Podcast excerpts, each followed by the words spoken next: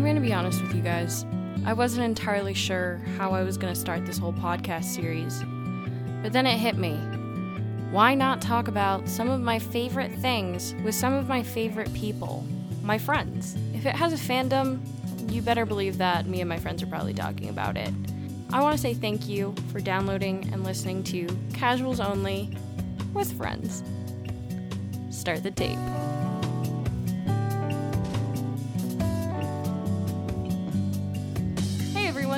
Is Shannon, and thank you so much for tuning in and listening to the very first episode of Casuals Only with Friends. And today I am joined by two of my really good friends who also happen to enjoy uh, The Last of Us just as much as I do Sarah and Alberto. Hello. Hi. So, you guys, um, I wanted to know what got you into The Last of Us? Why are we here right now? Um, honestly, I think you got me into The Last of Us. Um, Did I really? Probably. I um I remember like seeing advertisements of it on Adult Swim, and then you actually got the game, and like I was over your house at one point, we were playing, and I was like, oh, this is really cool. So I went out and got it. But um, Yeah, so um, for those of you who don't know, my very first experience with The Last of Us was it was 2 a.m. I was watching Family Guy, as you do, and this really cool trailer came on um, with this awesome music. And if I'm not mistaken, it's Salt of the Earth, and I think the artist is Overdrive, but I could totally be wrong about that. I just know that the song is the song title's right. But um, I saw the trailer at 2 a.m. I thought it was badass, and I pulled all of my tips from working as a waitress, and I bought a PlayStation 3 the very next day so I could get The Last of Us. I did not have a PlayStation before that. Wow. That that's a that's a system seller. Yeah, the marketing for the first Last of Us I thought was incredible, which leads me into kind of the trailers for The Last of Us Part 2. Um the second trailer was it not at the European like Gamescom or something like that? I'm trying to like think back if I remember any of the trailers. Uh, what really got me into the game was just like I mean I've been following like a lot of the major gaming outlets for a while now. Uh, so anytime like a new game announcement comes out, uh, I'm like all up on that. And when I found out that this is a Naughty Dog joint, was like, I'm in. At that point, I'd already played the Uncharted games. Uh, the first two Uncharted came out. Uh, I think the last one that came out before Last of Us, the original, uh, was the third Uncharted, which came out I think in 2011, so two years before Last of Us released. Um, so I, I knew at that point that this is a game I have to get. Like Naughty Dog doesn't make bad games uh, as far as storytelling. Yeah, I just took a total gamble. Yeah. I had no idea that Naughty Dog had done um, Crash Bandicoot. So when I found that out after playing The Last of Us, I was just mind blown. but I had no context. I, I was mostly playing on my Xbox 360, so it really was that initial trailer for The Last of Us that really sold me on the game. yeah. No, I mean the trailers are beautiful themselves, just because they're so cinematic. Yeah, and then just to circle it back, I know I brought it brought it up earlier, but the trailers for The Last of Us Part 2 seem to have been very divisive amongst fans. yeah. I know that the E3 reveal trailer was absolute total hype, but that was when the Ghost Joel meme started popping up. Now was was the first E3 trailer when they showed uh, the scene in like the middle of the woods with uh, like, and that's when they were like, oh, this is like ultra hyper violent. No, so um it was in the woods. It was Ellie singing through the valley. Okay, so then what I'm thinking of is like the gameplay trailer when they showed actual gameplay footage of the game. Yeah, That so I found very misleading. Like That's compared the to like one. what I actually experienced in the game, that one was like the most misleading out of all of them. I mean, I, I, I agree to disagree. I mean, that trailer was literally ripped out of the second half of the game. Uh, that is legitimately the gameplay moment when you meet Lev and Yara. was that trailer. So when I had that realization when I was playing the game that this was the trailer that they showed, you know, at Gamescom, I was freaking out. I was like, "Oh, it all makes sense now because oh, clip her wings and, you know, this ultra violence with the clickers coming out of the woods. I mean, I had no idea it was The Last of Us until you saw the clickers and then it fades to black. Okay, so I think I am thinking of the wrong trailer then. There was like an actual one that they did um where it was like you're it, it's as Ellie and you're like crawling underneath a truck and then you get pulled out from the truck and then you're like in a building and you're shooting at people and Oh, okay, that must have been one of the early gameplay trailers. Yeah. Or gameplay exposes, I guess. Because I remember the one when you're you're in the forest and you're tied up, and it's Abby and she's like hanging by a noose, and everybody thought Yeah. it was uh, Yes, Ellie's yes, mom yes. at first. I Like remember we all that. thought it was going to be like a prequel type of thing. What? Yeah. What? I never once thought that was Ellie's mom. Yeah, it was like I one of the Yeah, no, that like, was like the biggest what? thing going around. Who's that? Everybody was like, "It's Ellie's mom." No way. That's actually a really funny fan theory in retrospect, and I'm sure we'll get into it later. But yeah, no, um, I didn't watch any gameplay footage before I bought the game. I had already gotten my tattoo. I had already pre-ordered the game. Speaking of which, uh, the pre-orders for this game was a disaster. Oh Yeah. no, no, I've I've long since given up on trying to pre-order games because I just I don't deal with any of that issue anymore because I know that they can be uh, well not this issue notwithstanding there's always some kind of issue with it and also with the exception of this game which I knew was going to be a hit if the game sucks I don't want to have to be saddled with an extra hundred bucks worth of crap for a game that I thought was going to be awesome Anthem uh, it ended up not being good at all that was my I, I I'm like watch Anthem Oof, game the of the year Anthem I'm calling callback. That really hurt my soul right there. I um m- mis- mistakes were made. But untunch. Yeah, so let me tell you about um, my arch nemesis, Best Buy, and why I will never, ever pre order a game ever again. I missed the first drop for the Ellie edition, and I was crushed. I mean, I, I wanted the statue, I wanted the vinyl, I wanted the backpack, I wanted the whole Ellie edition experience, and what I got was nada. So I told myself that I would wait for Naughty Dog to announce another drop of, you know, pre order slots, and I would get one right away. So my opportunity came in the month of February. I was just recovering from my ankle surgery, and I was in a very dark spot in my recovery. I was pretty bored. I was just playing a lot of The Witcher 3, and when I saw that The Last of Us Part 2 had Ellie Edition back in stock, I jumped at the chance. Amazon was like the first to go. So I was like, okay, we're not going to do Amazon. I had already had bad experiences with GameStop, so then I was like, okay, Best Buy. I got my laptop from Best Buy. How bad could it be? I was fucking wrong. They're terrible. they oversold. They oversold all of the Ellie editions up until the week of the release. They were still selling pre-orders for the Ellie edition. That's so insane. people people were picking up the Ellie edition the week the game came out and some people were I chose to get it shipped to my house because I'm lazy and I like convenience. Well, people who had chosen to pick it up in the store, they were giving the Ellie edition to people who had just got like the standard edition pre-order. Like they ha- they weren't briefing the employees, so they were just giving away Ellie edition boxes. So people So who were like I- actually waiting for it, like you, got screwed. I was devastated. I was on the phone with Best Buy for the following two weeks, and I had already bought a digital copy of the game on the PlayStation Store because I was like, I need to play it like right here, right now, and I'm not gonna wait another week. Well, another week turned into July 9th. So I didn't get my Ellie edition until July 9th. I had already beaten the game like two weeks prior. It was insane. And so, in conclusion, in summation, I am never pre ordering anything from Best Buy again. Fuck that.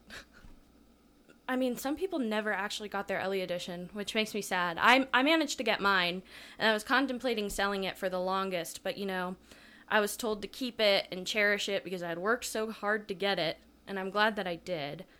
But there are some people who just never got it, so they just got their refund, and that's Did it. they get their refund? Were there Uh, like people complaining that they weren't getting like their money back? Um, I do not have that information at this time. That's something we should. no, look I, I. I, yeah, I, I really don't know. I mean, I was super on it, obviously, when uh, my pre-order was still waiting to get shipped. So I was constantly in the Best Buy Reddit threads. I was on Twitter. Most of the complaints seem to have been people just getting the Ellie edition mistakenly. And some people were really honest about it and they gave their copies back. Some people just kept them. And I don't blame them. It's a $300 collector's edition. And they pretty much just got it for free. So, yeah. yeah, that was the that was the controversy. I mean, Amazon was also having a lot of problems with Ellie Edition shortages. I don't think Naughty Dog was really prepared for the volume of sales that they were going to get. Well, the first game was game of the year. I would imagine that they would like at least kind of prepare. Like have an idea, oh, well, we did really, really well with this one, and like we've been prolonging the release of this one, so people are definitely going to want like a collector's Yeah, like, item of like, it. don't they realize that this was a game that people were waiting for for this console generation? They're like, this is one of the games to get if you have a PS4. Like, this is why you get a PS4. That's why I got a PS4, honestly. I didn't need Yeah. one. Honestly I, I i i struggle to understand where the miscommunication happened. I'm obviously not blaming the consumer because i mean there were people pre-ordering it the week of and they got it whereas some people who've had it for months didn't get it. Um, so i think there must have been some big boom like mistake between you know the Amazon warehouses, the Best Buy warehouses, and Naughty Dog, and the amount of copies that they're. I This don't was know. also like right in the middle of like the pandemic, so that could have played a part in it too. yeah, good old COVID. I think there's, Yeah. I think there still is issues with like getting Switches now. Well, yeah, there was a Switch outage for the longest. I remember Who that. knew? I bet people are getting their Switches before they're getting the Ellie edition, though. Probably. They'll probably get it from eBay faster. So, um, speaking of the Ellie edition, did any of you guys peruse any of the special pre-order editions, just out of curiosity? I, I, I check them out and see what they offered, but I, I'm one like my philosophy is I don't do pre-orders anymore. And as much as this, I'm like, this looks really cool. The statue, the vinyl, all the cool stuff. In the back of my head, little bird was like, no, you don't need it. Don't buy it. I mean, I'm poor. Shannon bought me the game. She was kind enough to like buy me the game. Otherwise, I wouldn't be here talking about it. Everyone's gonna think But, that they're um, planting us. They're like, they're plants. They don't really like the She's game. She's a No, we actually love the game. No, she's she's just a really good friend who understands my love for The Last of Us. they don't really like her. They're just they're just nice. All jokes aside, uh, how did you guys feel about just your personal experience, just in general, about the game? Just overall thoughts. Good, yes, no. I thoroughly enjoyed it. How do you it. feel when you think of it? I'm sad it's over. That I'm is- sad I'm gonna have to wait another right seven there. years for the next one I- to come out. I think this game is a masterpiece. This game is Mm-hmm. like I, I for all the conversations that they have out there for is are video games art? Can you classify them as art? I'm like, see Last of Us 2. Wow, that's really high praise. That's actually higher praise than I could give this game. Honestly, uh it's an amazing game. I think it's a masterpiece as well, but let's let's just fucking get into it, yeah? Mm-hmm. All right. So logistically speaking, the place that makes the most sense to start is the gameplay. Yes. So, yeah. Um, I don't know about you nerds, but I started the game on hard because that's how I roll. I'm hard. I'm a baby. I play light. Like all levels of the spectrum here. I usually whenever I play games, I just do like standard mode first on a first playthrough and then if I so choose to go back and revisit a game, that's when I start tweaking with the difficulty or like any kind of other modifiers the game may have. But the first version playthrough is completely standard for me. Wow, you you really put a lot of thought into it. I used to play I used to play games like that. Start on normal, right? Because that's the way that the developer supposedly intended it to be played at. But uh, ever since Assassin's Creed Odyssey, I just had to start playing games on hard. So I had to give The Last of Us Part Two a chance on hard. And how did you find that experience? Very easy. Really? I'm not no, so I'm not saying that to be to you know hype myself up, but honestly, I thought the hard mode sh- was the normal mode from The Last of Us One. Um, it, it just um, there's obviously difficulty in item scarcity and you know AI damage, things like that, really surface level things, but um, But I agree with you on shot- that too. yeah, I mean, as long as you're a decent shot at any, you know, third person action over the shoulder, you know, shooter, you're going to do just fine. Um, I chose hard because I've been playing Left 4 Dead. I've been playing a lot of first person shooters lately, and I've been getting a lot better at them, and it's translated into my third person experiences. So when I'm Ellie or, you know, whoever I'm playing as, um, I can shoot and aim a lot quicker than I would have before, which is really helpful in this game because there are a lot of enemies. it helps when the gunplay of third-person shooter games um, is as I mean, n- they're never super tight as first-person shooters are because obviously that's the main hook of a first-person shooter. If the gunplay and the aiming is not like tight, then you're not going to have a good first-person shooter. But third-person shooters, that's sort of like a benefit. If you have a good aiming system, it makes it that much more enjoyable. And I think that Last of Us Two, well, it has its issues. It's one of the better um, aiming features in a third person shooter, so it definitely made it a lot easier for me to try and get headshots, which is what I used to do to conserve ammo. Well, I also like how you're able to improve your shooting throughout the game too. Like you have that option of like improving your aim by taking vitamins, and like that helps you as well. And they carry that over from the first one, which is always I think the best praise that I could give this game in regards to its gameplay is that it is a perfect evolution and combination of Uncharted 4 and The Last of Us. I think Uncharted 4 really perfected their over the shoulder shooting mechanics. They were getting somewhere with 2, they stepped it up with 3, but 4 was really tight Yeah. and Agreed. you every time I shot a rifle or I shot, you know, my hunting pistol, it felt like something and it reminded me of Uncharted 4. I mean, granted, you don't have as much ammo as you would in Uncharted 4, but the shooting and the tightness of it and how clean it is felt almost like identical, like this perfect evolution. No, I totally agree. I totally agree on that notion. You could tell that throughout the course of all the games that Naughty Dog has developed in the third person genre, that the focus on having a good like aiming uh, mechanism, you could you could see that evolution through the Naughty Dogs with the first Last of Us and through now in Last of Us Two.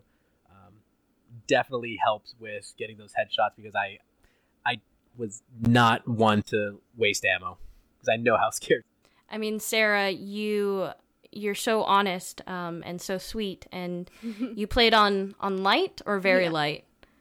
light.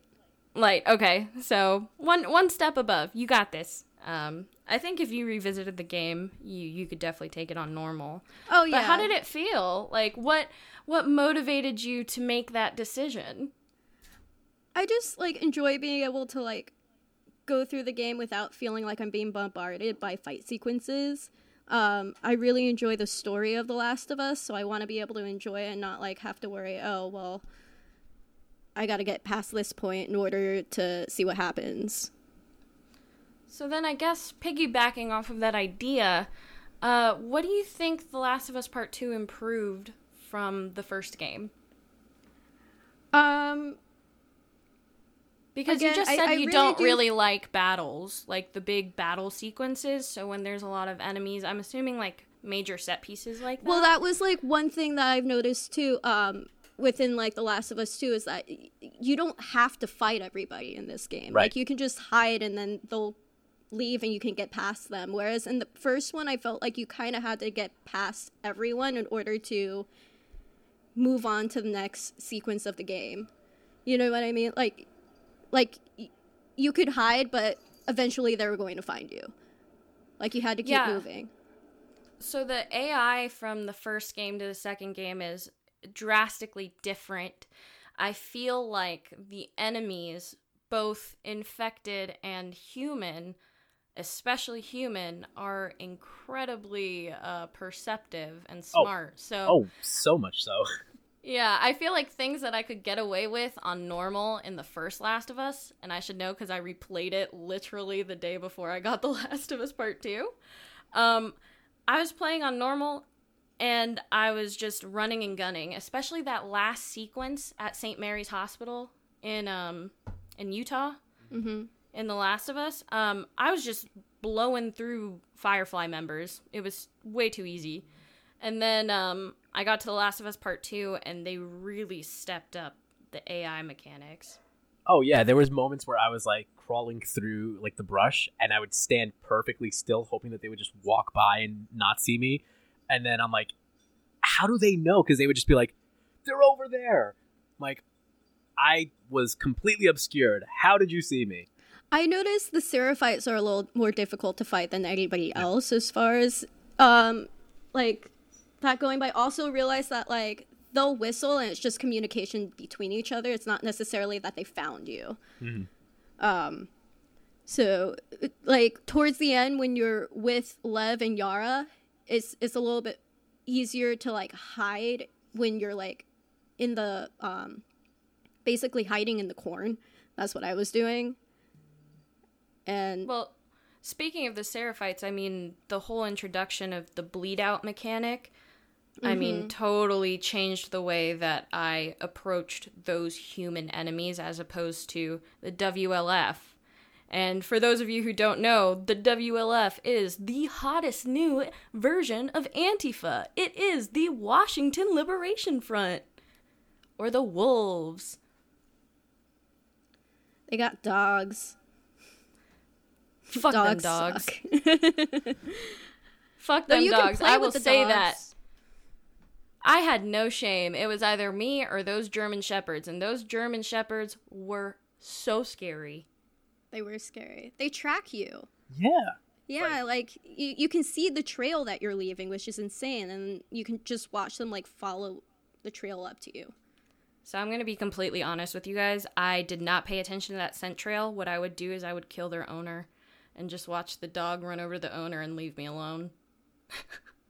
I did not The- know you could do that. When uh, so my wife had actually played the game before I did, so she had the first run through, and it made it really hard because this is one of those games where I like there are very few things that I don't like spoiled for me. I normally deal with spoilers pretty well. I'm like, oh, I don't care if you tell me what's happening on this show or this game, but there are select few games and movies or shows that I'm like, no, don't tell me anything. Last of Us is one of them. So when she was playing, I'm like, no, I can't see this. I don't want to know what's happening. Um, so when I did my playthrough, she would watch me play, and sh- when I shot like one of the owners or one of the handlers of the dog, she and it starts whimpering, going over to the owner. She'd be like, "Oh, why'd you shoot the owner?" I'm like, "This dog was coming after me." Like, are you kidding me? I mean, I did feel really terrible the first I'm I'm not a psychopath, I swear. Like I love dogs. I have two of them. But I mean, the first time you encounter those dogs and you get got, it is so terrifying. I mean, there's a reason why people are afraid of dogs if they've been attacked by a dog in their past. I mean, German shepherds are incredibly smart, but they're incredibly aggressive. Oh yeah. So I I knew at that moment in time I was like it's either me or them and I'm going to beat this game. So it's going to have to be me. And that's kind of how I approached a lot of the gameplay uh, when I was playing as Ellie. So those first 3 days in Seattle as Ellie, I was just super go go go laser focused. And then, you know, that inevitable shift in the gameplay and the narrative when you start to play as Abby is when I really started enjoying and loving the combat. Because it's very reminiscent of like how you fought as Joel. It feels like you're playing as Joel almost. You know, I never thought of it that way, but that makes a lot of You sense. You have like the same equipment that he has, all the same weapons. Like you get the fire torch back. Like it was awesome. That was the best part of playing as Abby. Oh my god, that's genius! I literally, I that is a that is a casuals only exclusive revelation, you guys. Wow. That's beautiful. I love this game. I I loved playing as Abby. I love her big beefy arms. I love how strong she is. I love the dragon's breath shotgun ammo. It was my go-to. Hmm. Love Yeah, it. that one was good. I, I would hoard that ammo like it was my job. Oh my god, whenever I had enough supplies to craft it, it was the first thing I would craft. Screw, you know, health, Molotovs, all of it. Fuck it. I'm using the dragon's breath ammo. I love how like human they tried to make her too. Like she has fears. Like the whole vertigo detail that they threw in there where like if you look down and she starts panicking, Yeah. like that's me. I connect with that. And it was like really hard for me to connect with her other like as a character until like that happened. I was like, "Oh, okay. So she's like has normal fears. She's not like completely a lunatic." Yeah, just table that thought for like one more second because there's just so much we can talk about Abby and that moment of her vertigo in particular. But um speaking of Abby's gameplay section, um you there's new infected in this game and I think one of the most iconic most talked about set pieces in this entire game is what happens at ground zero of the hospital. And let me tell you, I forgot I was playing The Last of Us. I I genuinely thought I was playing Resident Evil 2. Oh yeah, that shit was scary. So when I got to that section, my wife like she clearly wanted to tell me what was about to happen without telling me. She's like, "Oh, oh, you're you're at the hospital already. Mm, get ready for something big." And I'm like, "Okay, I don't know what's happening." And when I finally got to that moment, I think she thought it was going to be like this long, drawn out experience, and I because I had hoarded so much ammo, it wasn't as difficult as I think she expected it to be. You're one of the fortunate ones. I think it took me like 6 or 7 tries. I was I was getting really frustrated. I had to start watching gameplay videos. So I, I feel like I, I I feel like I did myself a disservice though because I it didn't take I didn't get it on the first try. It took me about like two or three, but I had sort of like my routine down on how to tackle that uh, that scene, and it went down pretty quick on that like final run because I had hoarded so much ammo. She's like, "Oh wow, that, that you you did that pretty easily." I'm like, It took me a sec. It just like took me a second to realize that I needed to keep my distance. And then like once I started doing that, it came a lot easier to like be able to take it down. But before that, you know, I was having difficulty. I was texting. I was like, I can't get past this point. Yeah, so um we were texting each other as we were playing the, the game and it was so hard for me not to spoil that gameplay moment for her because when it happens, it's it's for me it felt like the one genuinely true moment of like I wasn't expecting this when I was playing the game. Mm-hmm. You know, it was something you you don't really see monsters like that in The Last of Us. You know, the most that we got in the 2013 release was the bloaters, Exa- which yeah. do make a reappearance, but they get replaced by something called shamblers. Fuck those things. And Fuck stalkers. stalkers. Yeah, stalkers, man. those things were the worst because I They were I in see the them- first one too, but they weren't nearly as like, a, like you, you know what I mean? Like they didn't like stalk you, like they didn't No, hunt so- you down. The stalkers are something that's unique to The Last of Us Part 2, and you can definitely see it um, when you look at gameplay footage because of the way the AI interacts. And I love the level of detail that Naughty Dog puts into their games because my immediate thought when I first saw sh- uh, a stalker, I was going to say a shambler, but a stalker was that, oh, it's a clicker. You know, I was like, oh, it's just a a quicker version of a clicker. So I approached that encounter as though I were fighting a bunch of clickers and I promptly got my ass handed to me. And there was this genius moment where I was looking through the scope of the rifle and I was I had my sights on the stalker and I saw him notice me and then immediately leave my view. and I was in sheer terror. Yeah, oh my god, that moment when I first and the worst is like I'm big on constantly using like the the listen function because I like to know who's around me at all times so I can plan out like my movement pattern and who I'm gonna stalk like take out. You can't use it. exactly like I saw him in front of me and then I'm like, all right, let me listen to see where he goes, and then he gets out of my field of vision and he doesn't show up, and I'm like, They're super quiet. I'm like, you. mm." And they work as a team. Yes. So what I ended up doing was backing them into those back offices when you first encounter them. I was like, yeah, I got them all corralled in a corner. So they started flanking me. So I'm just running around all of these different office spaces, getting flanked from all sides from these stalkers because they decided to work together. Better to try like and void them at all costs. Like I just like tried to find the exit as fast as I could. I was like, I'm not dealing with this right now. Exactly. And honestly, I have to bring up this moment. Um, but the hotel, when you're descending down the hotel and the stalkers pop out of the wall, I can't tell you how many times I like I, I almost peed myself. I was like, oh my god, what was that? And and dead. Dead.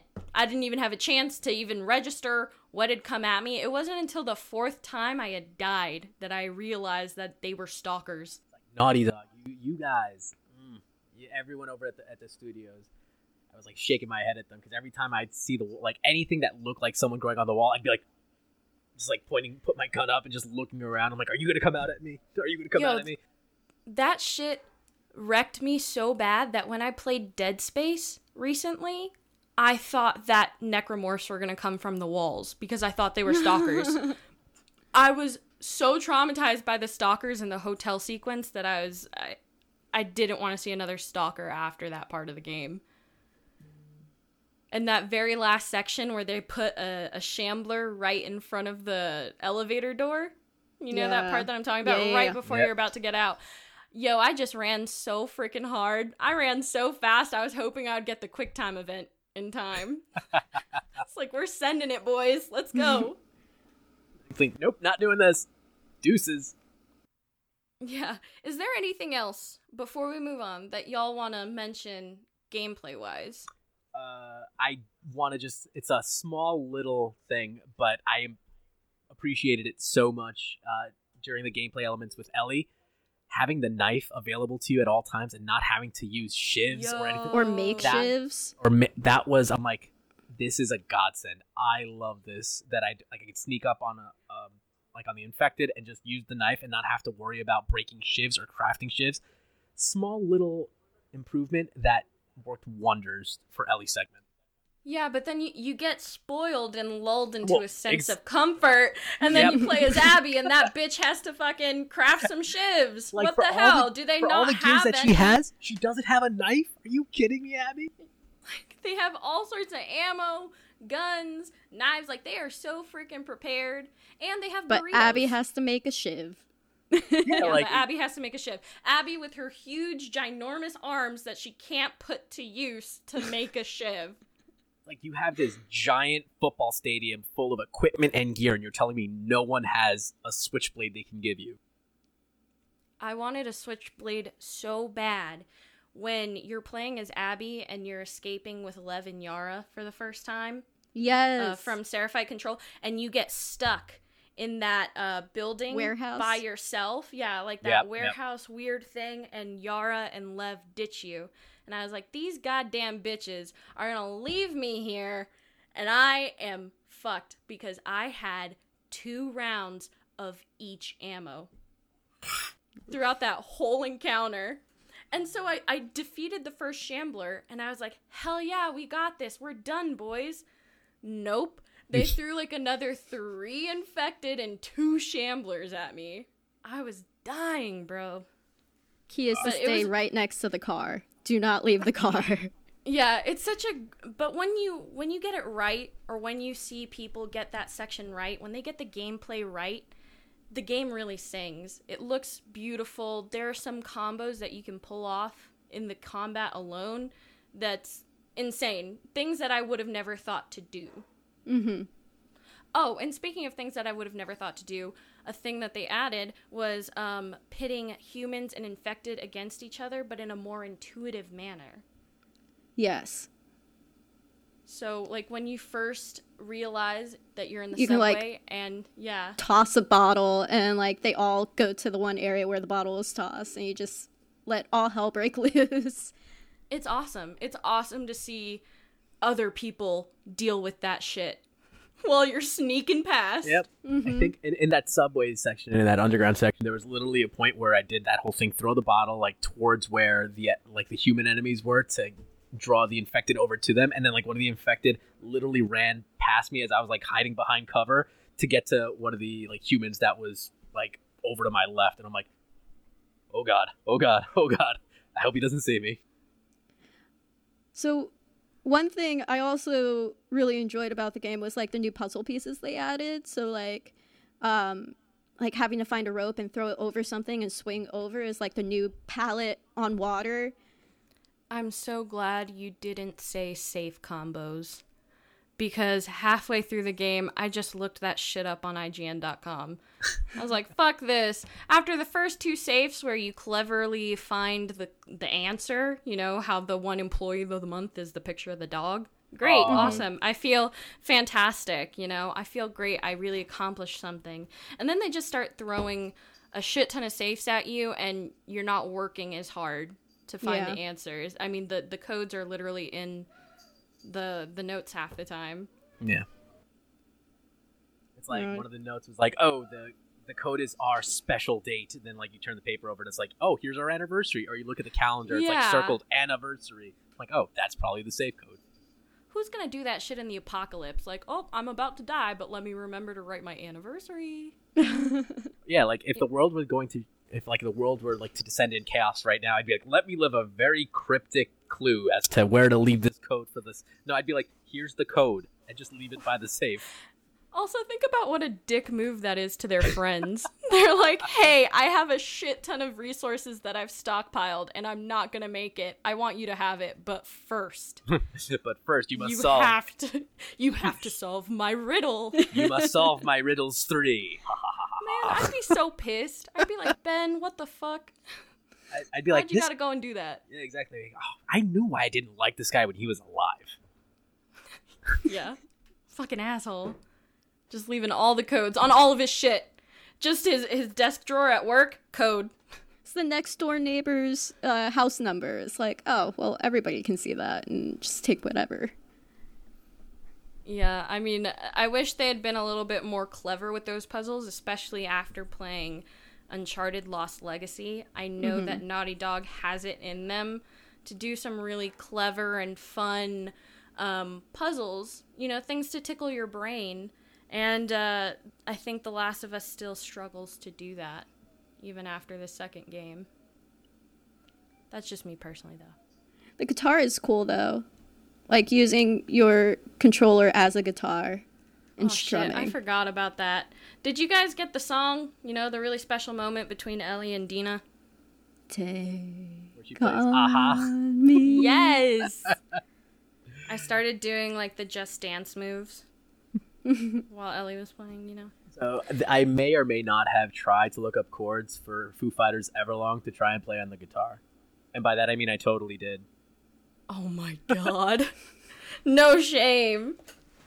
Honestly, I would just I would just fucking strum and fuck around. I was just like, how funny is it in my stupid small pea brain that Ellie in a cutscene I am forced to be a marvelous guitar player. But when I'm just fucking around in the game, la di da, boom boom boom, like all the fucking chords. I was having a great time. That was a lot of fun. It's it's like a very um like up not uplifting, but like a happy sequence in a very dark game. Is that Yeah, like you can yeah. still play music and still like enjoy yourself. There's kids playing video games and like Yeah, there there are definitely moments of of levity Yes. in The Last of Us Part 2 that sometimes um, you feel like it's lacking. Um, but they are there. It does exist. It's not like The Last of Us Part 1 where those really intense, sad moments, like, you know, when Henry and Sam die, you know, that's a really fucking sad moment. Um, but the banter leading up to that moment between Ellie and, you know, Sam, or, you know, those moments between Joel and Ellie afterwards, after the fact, they kind of bring a sense of humanity and they kind of set you back to neutral after this amped up, you know, emotional experience. Whereas The Last of Us Part 2 is just go, go, go. I mean, I just felt like I couldn't catch a break. Well, I think at this point we're ready to segue into the the meteor part of the conversation, which is the story. Um, before we do that, um, I do want to take a quick break and uh, and reset, and then come back and keep talking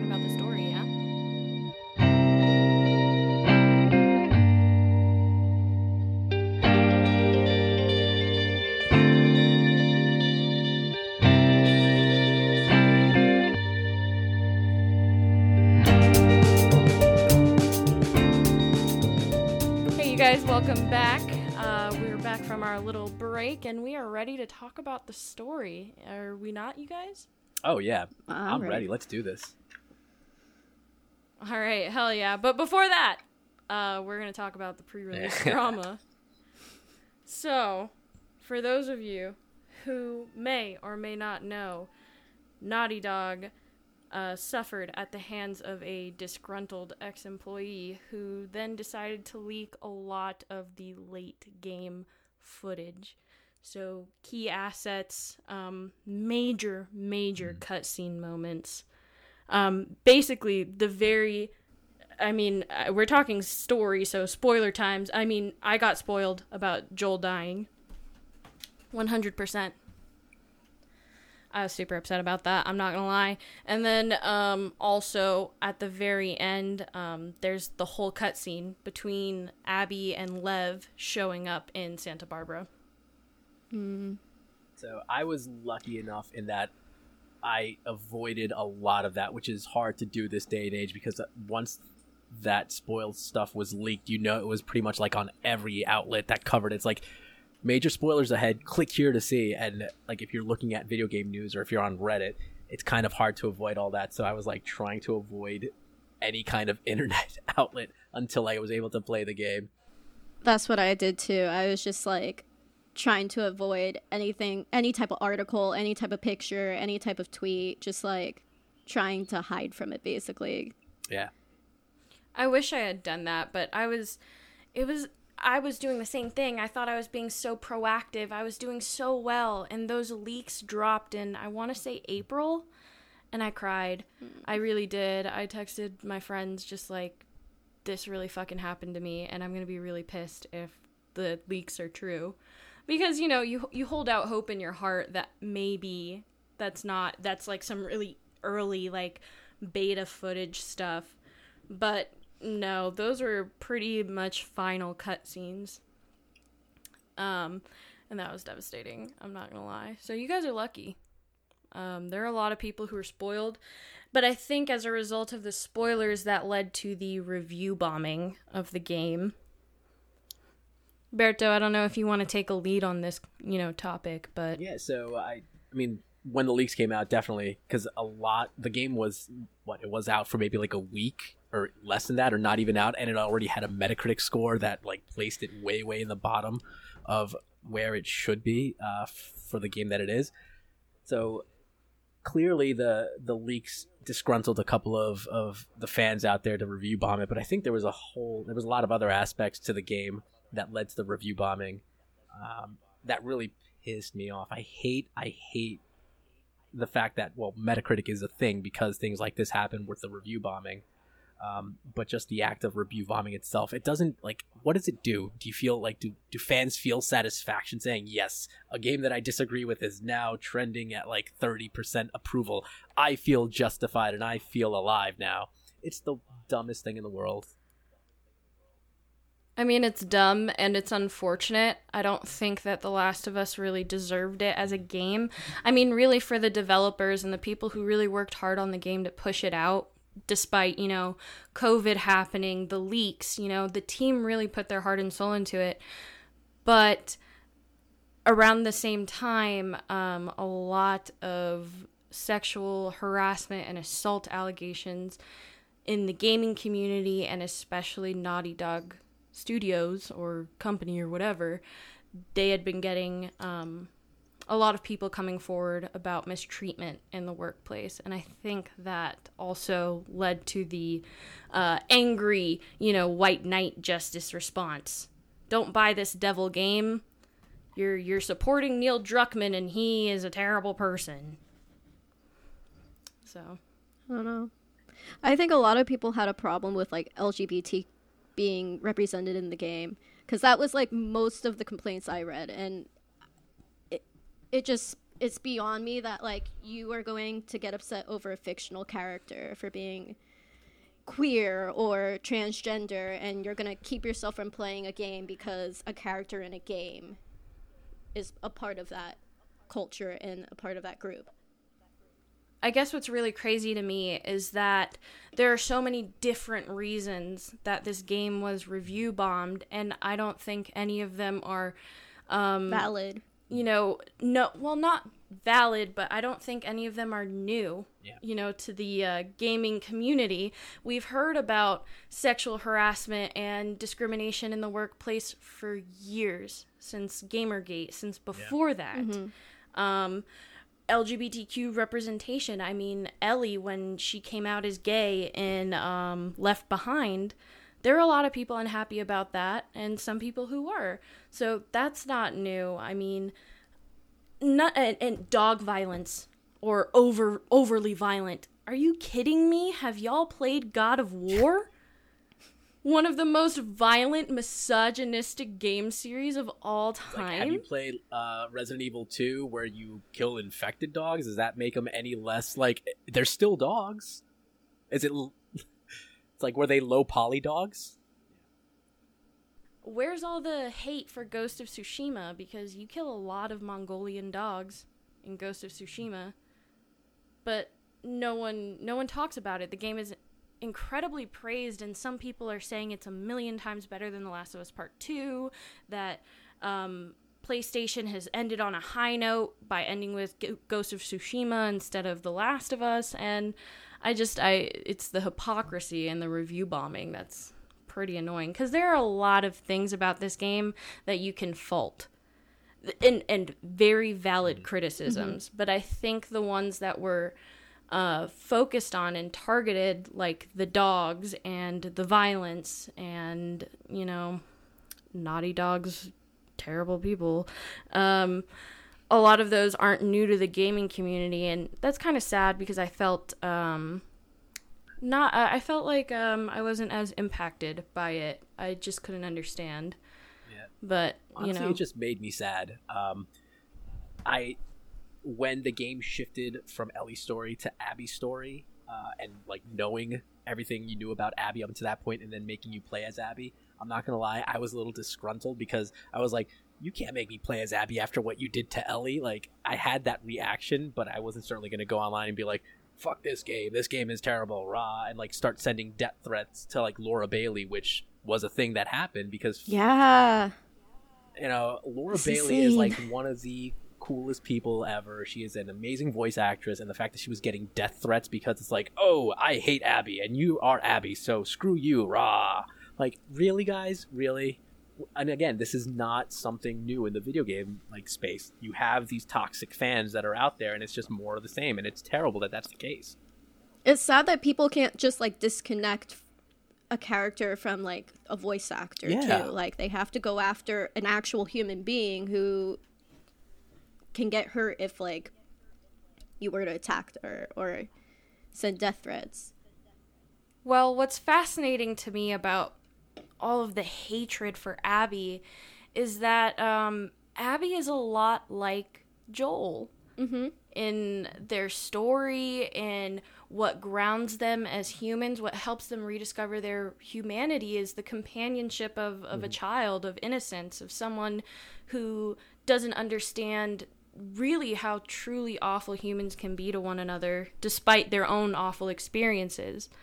You know, um, Joel has a reason to live through Ellie, and Abby has a reason to look for the fireflies for for Lev. And I think that the hatred for Abby is one of the best examples of, you know, this gamer uh, double think, this uh, hypocrisy. Because let, let's talk about Abby. I mean, she is a main part in this story. You are first introduced to her in the very first chapter, in the ver- in the prolog Mm-hmm. How did you guys feel about playing this random blonde person? I honestly thought it was a dude. So I mean, I mean, no disrespect to the to the actress who mocapped the suit. I legitimately thought Abby was a dude with a really long haircut until she opened her mouth, and I was like, "All right, tight, I can get with it. It's the apocalypse. You don't have to look like Marilyn Monroe." Like, no, especially in the apocalypse. Like, no, you want to make sure that you can handle whatever shit's coming your way. Those arms, man. That's that's what what did me in.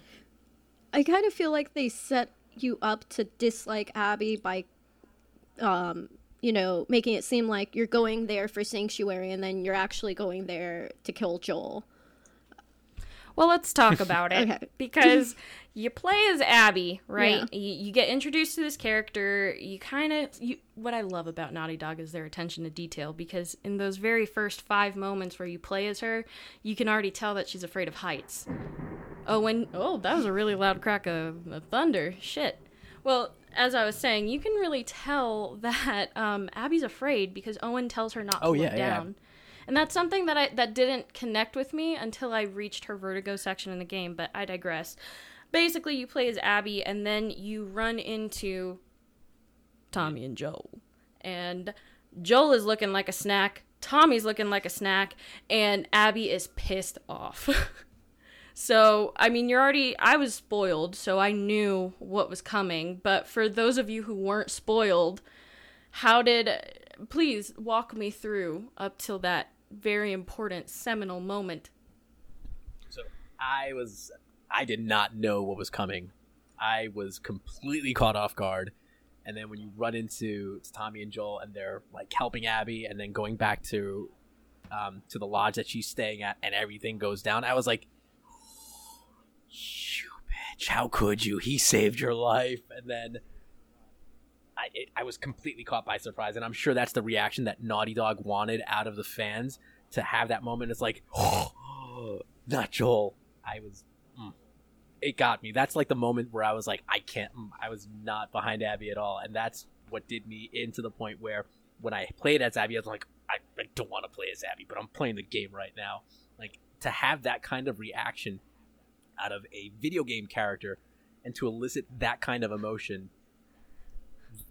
Good on you, Naughty Dog. Good on you with the storytelling and the character development like I cannot sing enough of Naughty Dog's praises for because I'm like that like that's the kind of reaction that like we want you to start off hating Abby and then when you play at her you start sympathizing with her as you learn more of her story.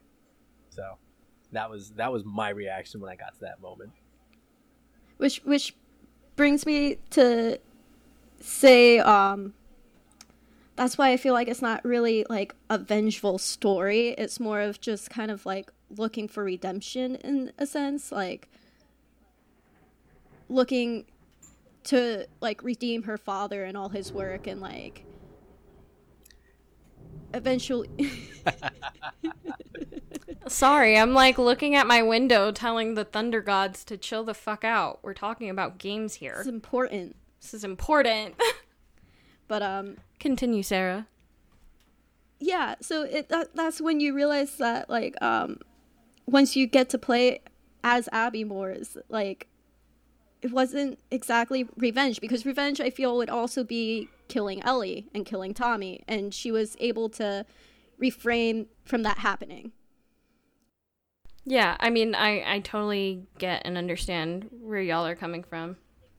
Granted we wouldn't have a story if she did kill ellie and everybody but I think um I think even having known the the spoiler, the leak, um I thought it was incredibly well played out and I thought it was a great moment. I think I'm in the minority when it comes to I mean, I I didn't hate Abby um when I played her and when that moment happened. And I think it's because um I don't hold Joel up on a pedestal. I mean, Joel is daddy, don't get me wrong. Joel is daddy from Texas. But um, he's an incredibly flawed and terrible human being. He does some really Oh, yeah. brutal stuff, and it, it's reflected in Ellie and how she reacts in certain situations because she didn't take the best qualities of Joel, she took the worst qualities of him. And that's something obviously that comes full circle at the end. But when Joel dies, I mean, you see it in his face. The moment of realization that he's like, yeah, I did some shit to deserve this. He didn't even have to know who the fuck Abby's dad was. He just knew, I probably killed somebody that you cared about. This mm-hmm. is my comeuppance. Oh, absolutely. Like my reaction to being upset at having to play as Abby when I when the game first switched to that had nothing to do with the fact that I'm like Joel is like the epitome of the person that I want to be. Like I know Joel is a messed up person and he's done messed up things to survive in this environment because unfortunately when the world goes to shit, you have to do some messed up things, things you might not be proud about to survive. So I know that Joel is a completely flawed individual for me it was more that you've had this entire game where you're playing as Joel protecting Ellie because he's Ellie is like Ellie is his surrogate daughter um, throughout he sees her as such throughout that first game so you build that attachment to them as characters that when Joel gets taken away and you see the anguish in Ellie's eyes having to see that it like I got like it hurt me Oh yeah, um I would agree with that as well. Like it, it it's hard. It, you also find out that like they weren't having a good relationship for a mm. while and it, it hurts even more to be like, "Oh, well they were just trying to fix things after like apparently what looked like for like a year or so of not talking to one another or not like really getting along." And they come to terms with that and it immediately happens afterwards and it's just very heart-wrenching to watch. oh Well, I think, um, well, first of all, I just want to say that Joel and Tommy are big fucking idiots for even trusting Abby like that. I mean, who the hell was that? I mean, I guess you could say that Joel was lulled into a sense of comfort and familiarity having, you know, Jackson, you know, but uh, stupid, stupid. They, they don't get GG's for that. But uh, that's a perfect uh, way to segue into the flashbacks that happen a lot through the game, and I think that the flashbacks have some of the best story moments, and um, and also um, okay, I'll, I'll let you guys talk about you know some of your favorite flashbacks, but one thing that I really liked was the parallels between um, Abby's flashbacks and you know some of Ellie's flashbacks and events that occurred in the first Last of Us. Yeah. Um, yeah, no, I would agree. Um, you know, you, you go back to the hospital a few times, and like you also have um, Abby who dreams of the hospital, and she has like night terrors of being back in the hospital, and then there's like a moment where it's like a sigh of relief, and she's back in the hospital, and her dad's just standing there, and that kind of happens when she like goes back for Lev and like takes care of him. I want to just go out on record and say I kind of called it when they first introduced Abby and she had that vendetta against Joel. This is one of the things that kind of upset me personally. Um, when I'm like, oh god, tell me her dad is like the doctor that gets shot who doesn't get like any kind of really screen time in the first one beyond being the doctor who is going to do the operation. I'm like, if that's who it turns out to be her dad, and they're trying to retcon it to be like actually give him a personality, I'm gonna be so upset that her parents not someone like Marlene or someone who had more of like a presence in the first one. And I could look at my wife when I made that comment. She was like, like she like clammed up, like like she's like, I am not gonna say anything, but you totally hit it on the head. That that did upset me a little bit, um, and that was just like me personally because I was like, if I felt like it should have been someone who had a more impactful presence in the first game. That way, it would give this moment like an earned moment. It would have felt a little bit more earned, Like David. uh, but at the sa- I something like that. But at the same time, I'm like, well, like you killed someone's father. There shouldn't you? I guess on the other, the flip side was like you shouldn't need to have more. Like, oh, I knew who this character was previously, so she's justified in wanting her revenge. Like it could have been any character really, but that just was a little personal nitpick of mine. Mm. Well, I agree in that um, I, I was kind of annoyed about the retcon choice because the very first time I played through The Last of Us, I didn't shoot the doctor. And I Hmm. liked that the game left you that choice. Yeah. You know, it's one of the few moments where you actually do have choice in the story. Um, but I I I think if it wasn't Abby, it, it, it had to it had to be Abby. I'm sorry that the retcon happened, but I think it just plays into I mean, like you said, it could have been anybody, but it wasn't. It was Abby. Hmm. There was this tie to it. It could have been anybody, and anybody would have gone for Joel and killed him. They probably wouldn't have been as successful, and I think that's why that's important. It had to be a Firefly descendant, and it had to be a Firefly descendant of importance. We all know that Marlene doesn't have any relatives or kids or whatever. Hmm. I mean, she was rolling by herself. She was a bad bitch solo. Yeah.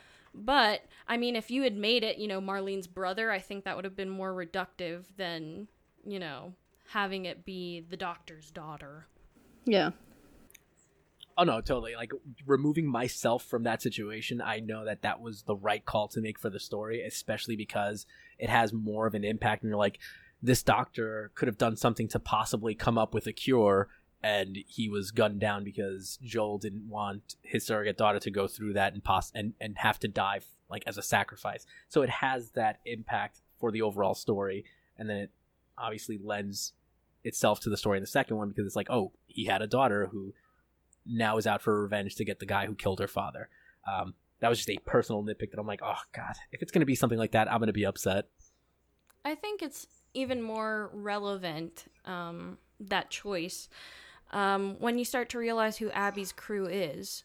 I mean, it is Yeah. everybody else, and everybody else does follow Abby, but they don't follow her with the fervor and the hatred and the emotion that propels her when she first searches for Joel. I mean, everybody else is heated, don't get me wrong, but her heat, her anger is also propelled by the fact, or, you know, oop, enhanced by the fact that she knew that her father had found the cure. She knew that her father had made this difficult choice to sacrifice a child for the better of humanity.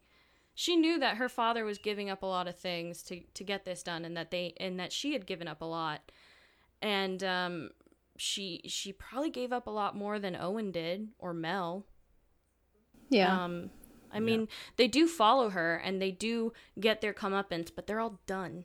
You know, um, I think Abby, when she gives that final blow, she wasn't done in that moment. Even though she may have been done months down the line, everybody else had their piece except for her.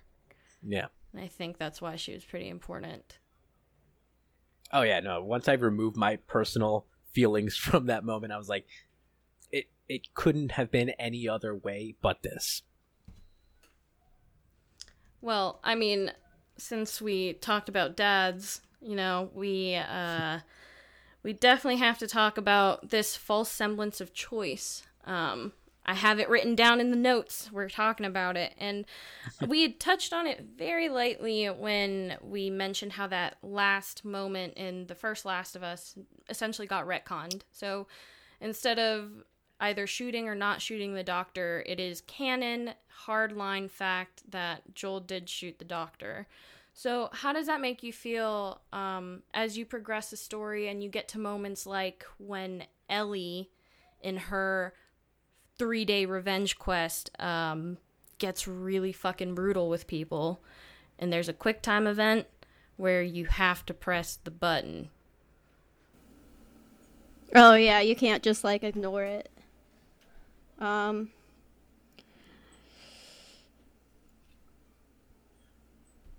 It was brutal. yeah. I mean, like, like- fuck, let's like- be honest, you guys. Fuck Nora. Fuck all those dudes. I hit square so fucking fast. I was like, y'all are gonna get your comeuppance. I'm Ellie. I'm making this choice. La di da di da. Like, I've heard so many podcasts of people saying that I felt bad about killing people. Bitch, this is The Last of Us. This is what you signed up for. There's a gore accessibility option. They want you to get violent. So I was more than happy to beat her ass. I didn't even realize that there were streamers or players who would sit there for like five minutes to see what would happen. Like you had to press the button. Yeah. Yeah. It, I mean, considering the path that Ellie was on and how single minded she was in her quest for revenge, it makes sense that like she wouldn't have hesitated for half a second to do what you had to, do what she did. Um, but at the same time, I'm like, I could also understand why people are like hesitant to be like, isn't there another way to do this? It's like, no, no, no. This is the only way. And like Naughty Dog wants you to realize like the path that Ellie's on, this is the only way she sees. That's why there's no way out of that. And I think it's it's it's brilliant, but at the same time I could I could see why people were hesitant. Yeah. Do you think the controversy wouldn't be as um, immense if Naughty Dog didn't include those QuickTime events? That it was just um, a sequence that was played out in a QuickTime event, or or not a QuickTime event, but rather a cutscene. I think so. I think if Naughty Dog had done a situation where they removed the player choice, where it's not really choice, it's kind of like we're giving you the illusion of choice, but it's really like you have to press the button. Had it happened in a cutscene, I think people would have been upset by the brutality, um, but they would have been like, at least it wasn't me pressing the button. Sarah. Um, yeah, no, I agree. I was also thinking of like how you you remember the scene where you're like with the Seraphites and they're hanging people, and they kind of like make it like the last person is struggling and you could help them out, and you you can't even do that even. Yo, I can't seem to place where that section happened. Is it the first time that you encounter the Seraphites as Ellie in the park? It's yeah. You're in you're in the park, but it's not at the beginning of it. You're they're hanging people, and this is like the first time you see them hanging people. And there's a person he like struggles as he's being hung. Yeah, I didn't pick up on that. I'm not gonna lie. Yeah, they make it look like you can like save him. You can't save him. Well, it's just moments like that just sprinkled throughout the game where you know, you we all have this expectation in our minds of what we expected Ellie to grow up as. Yeah. Which I mm-hmm. think is the trap that a lot of, you know, review bombers or, you know, people who hate on this game kind of fell into. We mm-hmm. all have our own idealized version of Ellie, and especially Ellie and Joel's relationship. So when you're playing through the game, I mean, I know people who didn't kill a single dog, who didn't kill a single person, yet Ellie is committing these brutal acts of violence and cutscenes. You know, it's like this weird um, cognitive dissonance between the player and the experience that Naughty Dog's trying to tell. And I think it's very apparent that Naughty Dog has a a cinematic um, movie quality like story to tell, and they just want to give players the illusion of choice. Um, is the does the gameplay support that? Does it lend you know to help enhance that idea? I don't think so because you get those weird situations where ellie is incredibly violent one moment and then as you're playing as her you know she's super nice and sweet because that's how you wanted ellie to turn out. But at its core naughty dog wanted to tell a hard ass kick ass story mm-hmm. about revenge and subsequently the the forgiveness and the acceptance that comes through that cycle. Mm-hmm.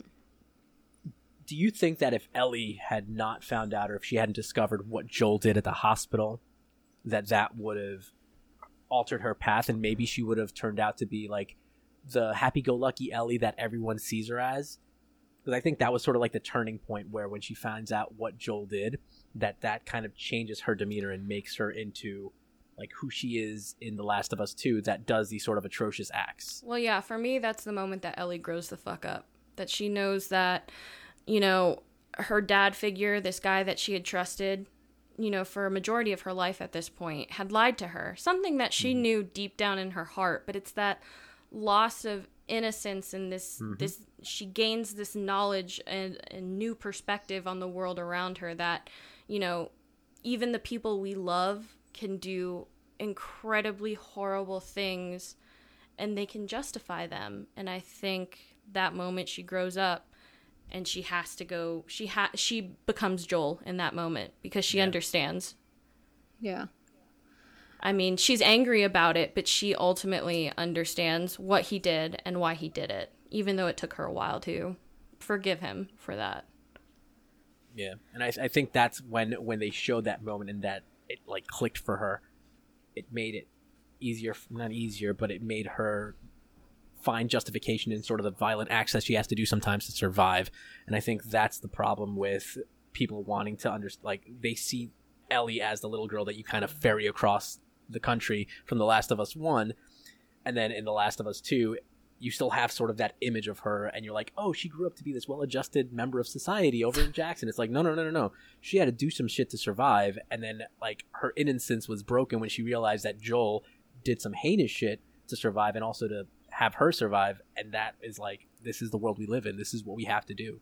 And I I have to pose this question to the both of you because this comes up so much in Last of Us 2 discussions, but um do you feel like either Ellie or Abby was more justified in their revenge? Do you think some do you think one of them had a more complete um you know, story of revenge and redemption? Do you think Abby was more justified or Ellie, you know? I, I think There's it's no hard. wrong answer. Yeah, no, I think it's hard to gauge whether or not who who is more justified for um, what heinous acts that they created. But um, you know, this this all comes down to just like feeling agony and like having these adults make these children make uh, you know take their decisions away from them like um abby's dad even was like talking to her and she like had to reassure him and be like i'd let you kill me if like i were the cure and it's like a crazy thing to like listen to your child say and be like oh okay well i then i feel better about what i'm doing They're all like Carl from The Walking Dead. They all just have to grow up super fast. yeah Yeah. um, But that's life. Kick rocks. like, you know, shit sucks. Eat, eat, eat, can eat pudding out of a giant can. um, I, I don't know who is more justified. I don't think either one of them is more or less justified than the other. They obviously, in their own head, it's like what I'm doing is the right thing to do because I have to avenge my father or my father figure. Um, we know Ellie's story. We know like her relationship with Joel. Uh, we know all the stuff they did. What I what we don't know is what kind of things Abby's father had to do in his quest for the cure as a doctor. Has he has there been other kids that have come in that they've tried this with? Does that make her seem more justified because we don't know if her father did any heinous acts? I don't know, but as a member of the Fireflies, you could surmise that maybe they did some stuff also. So I don't think any one of them is more or less justified. It's it's if you leave it up to the player, it's like, well, they have their reasons. That's the best I could say. well, do you feel like both characters had a complete um, revenge redemption story? I think ellie more so than abby just because just because of that last scene where hmm. she's able to forgive Abby, whereas Abby was not able to forgive Joel. Oh, both of y'all feel this way? That That- Abby had a more complete. No, that Ellie had the more complete. Um, Oh no no I mean no I mean. Abby. Okay, I was No, no, like, bruh. I was about to say no no I no I think no I think Abby definitely had the more complete because even at the end she was like like let just let me go like whatever like whatever happened between us it's in the past like I need to take care of this kid let me and and Ellie was like no we need to finish this now like she was still like very single minded even though after everything went down she was like she had settled down she was helping take care of the little potato. Like she had a good life albeit she had her moments of ptsd where like things would get back at her but more or less her life was was pretty good living with dina. Uh and like tommy comes around and that just like fired her right back up. That was like the spark that she needed. She's like no i have to finish this. So she still was harboring all that and still like felt the need to like no i have to see this through to the end even though like my life is pretty good right now. And yeah, I mean, there's no right or wrong answer. I was just genuinely curious um, because I've I've heard both sides, but um, I think this is also a moment that led to a lot of controversy, right? Because both of them have very similar story arcs. I mean, they're parallel stories, but they intersect at some of the most awkward moments, um, and that's one of my biggest gripes about this game is that the story could have been paced better. It is a 30 plus hour game. I mean, it took me 36 hours to complete the game. And the story, if it had just been rearranged in parts, would have flowed better and it wouldn't have felt like it was dragging. So it's just that I think, in my opinion, Abby has the most complete um, revenge redemption cycle. I mean, she goes through it, which is the whole first half, and then you're beginning Ellie's. So Abby's already forward in her story, whereas Ellie is just starting her revenge tale, right? So mm-hmm. Ellie's already at a delay. Abby then, you know, kills Joel, has her moment of peace with her friends, and then Ellie starts Abby's revenge cycle again. So Abby gets two revenge cycles. Ellie's still on the one. Abby gets two because she she even tells Ellie, "I let you live." Yeah. I let you live, you fucking bitch, and you wasted it. And and and she goes through that revenge story again, but her second one is very quick. And the reason why is Lev. And Lev brings Abby back the way that Ellie would bring Joel back. And so at that point, after Abby's second revenge redemption, she starts her path as Joel, as Abby Joel. and so and so her story's complete. That's why when I got to Santa Barbara, I was like, okay, this is over. The game's done. And then it's like, nope, fuck you. Ellie's not done. We're not done. And speaking of Ellie, I mean, obviously Ellie has PTSD from her experience, and there's a lot of things that Naughty Dog is trying to tackle in in their game. A lot of representation, right? There's mental health awareness through the PTSD. There is LGBTQ representation in which Lev was also played by a trans actor, which I, thought read that was and incredible. very- yeah. When I, I and I read that after the fact, I had known uh, previously. When I read that, I'm like, I yeah, like me that too. Touch. I'm like, good on you. Sarah. Um, repeat the question. I'm sorry. No, I'm I'm I'm just saying um Naughty Dog's been going through um a lot of uh, representation, right? Oh They're yeah, yeah, representing yeah. And you uh, definitely have like people of color in there, and you have um just a lot of human interaction from a game. I feel, you know. Do you feel like it was handled well by Naughty Dog? The stories that they were attempting to tell. Yes. Um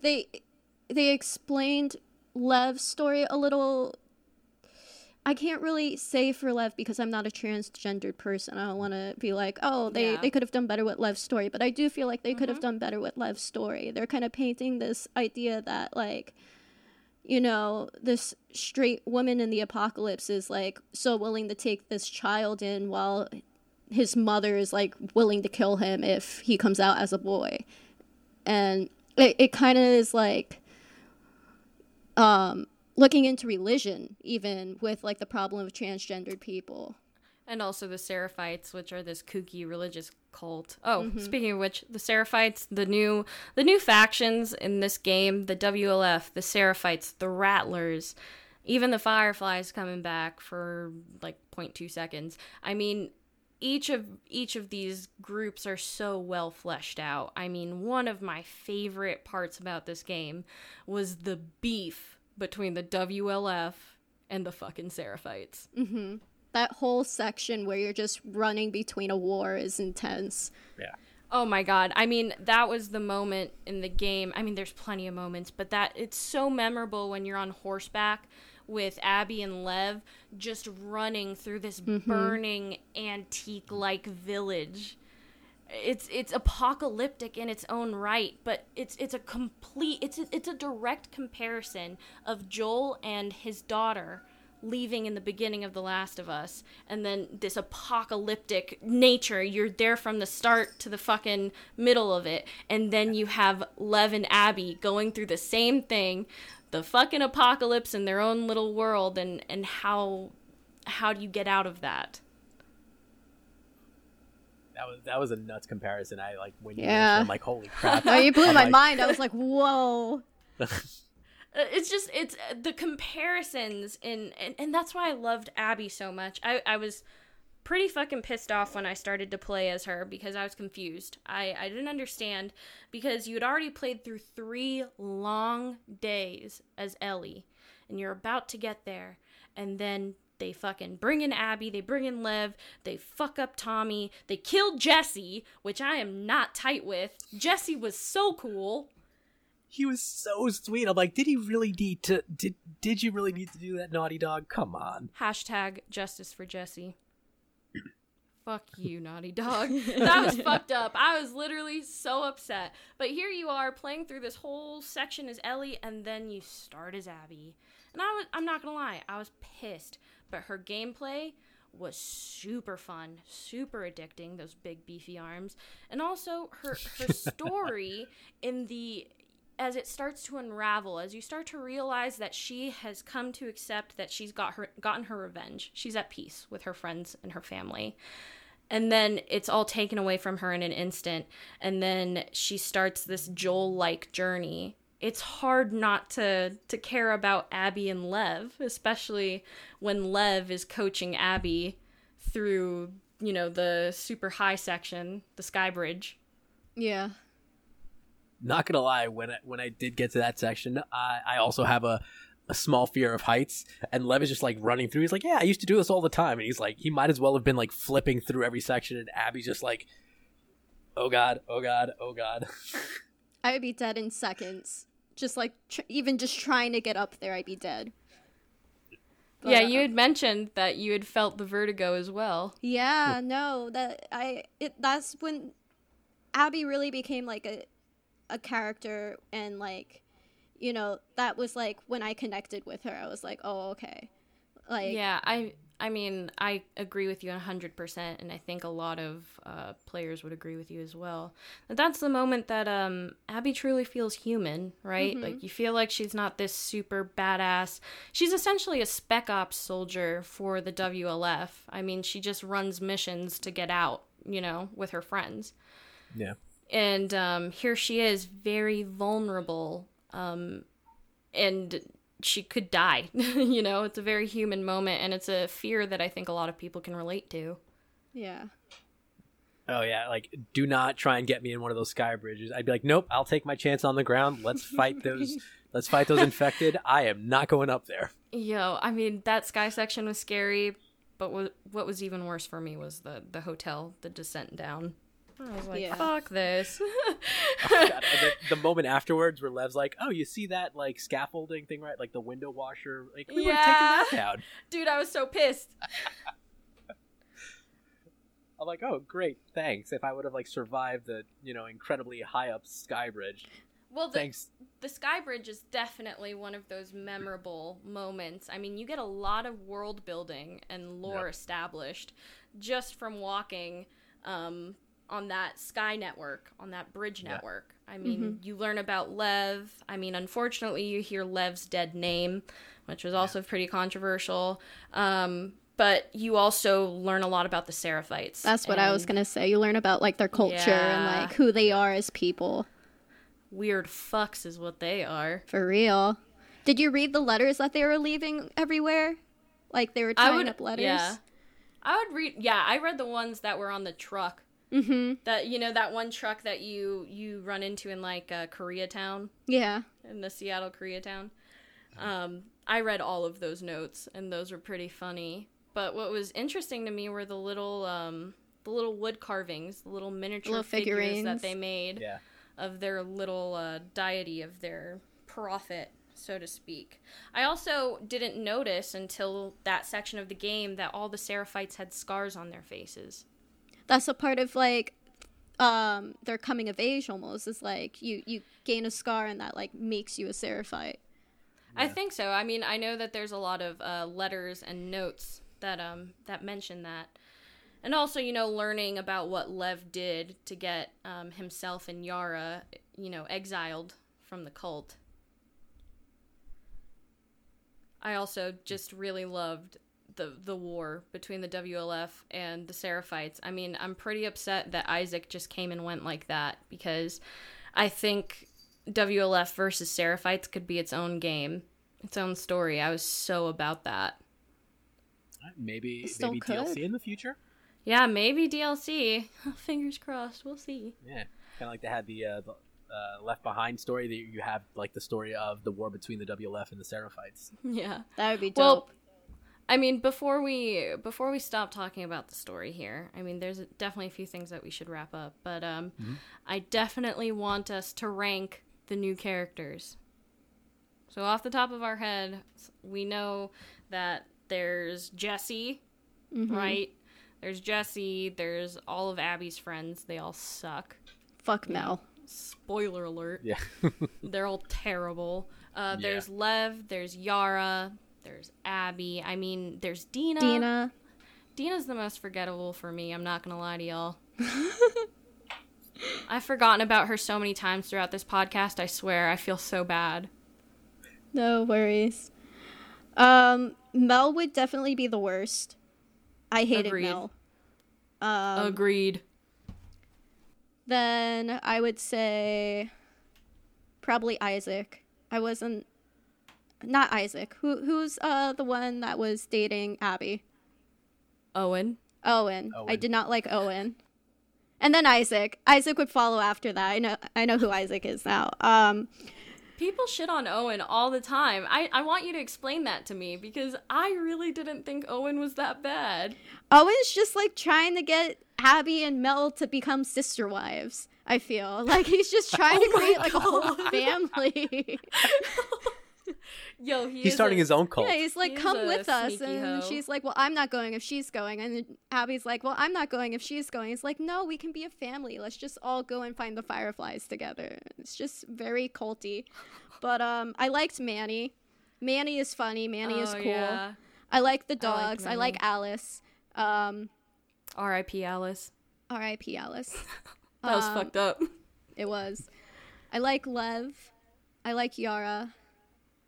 Jesse is okay. Jesse is cool. Jesse helps out a whoa, lot. Whoa, whoa, whoa, whoa, whoa, whoa. Jesse is not just okay. Jesse is god tier level. Jesse of must have Last he, of he Us should have been protected at all costs. Jesse did not deserve what he got. Bullshit. Oh no, I'm not saying he deserves what he got. Oh, no. no, I will die on this hill. Jesse is not Jesse, okay. Jesse should have been one of those characters who lived to a ripe old age and died of natural causes. yeah, instead he's survived by his son, who was raised by his fucking. You know what? That whole thing was weird too.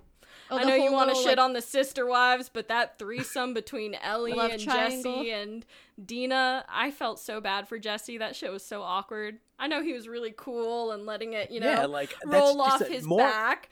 More cool points for him, where he was like, "No, I'm cool with it. Like we broke up, and you and Dina have your thing. I'm totally fine with it. It doesn't bother me. Water off a duck's back."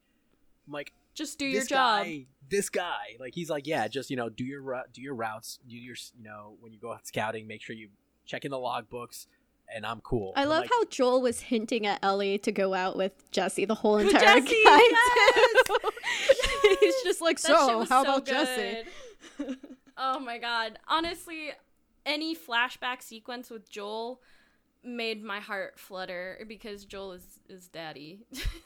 Joel is video game daddy, but also he's a he's trying hard to be a good daddy. Hmm I mean, he he got her that tape of like the moon, like of the the rocket takeoff. oh and my she, like- god, I cried. and he's like, I he cried was like, so this hard. was when he was like, this was hard to find. He's like, and she's like, I'm like, can you come on? Joel is look at what he got. Joel is the best like that is gift an giver. amazing gift.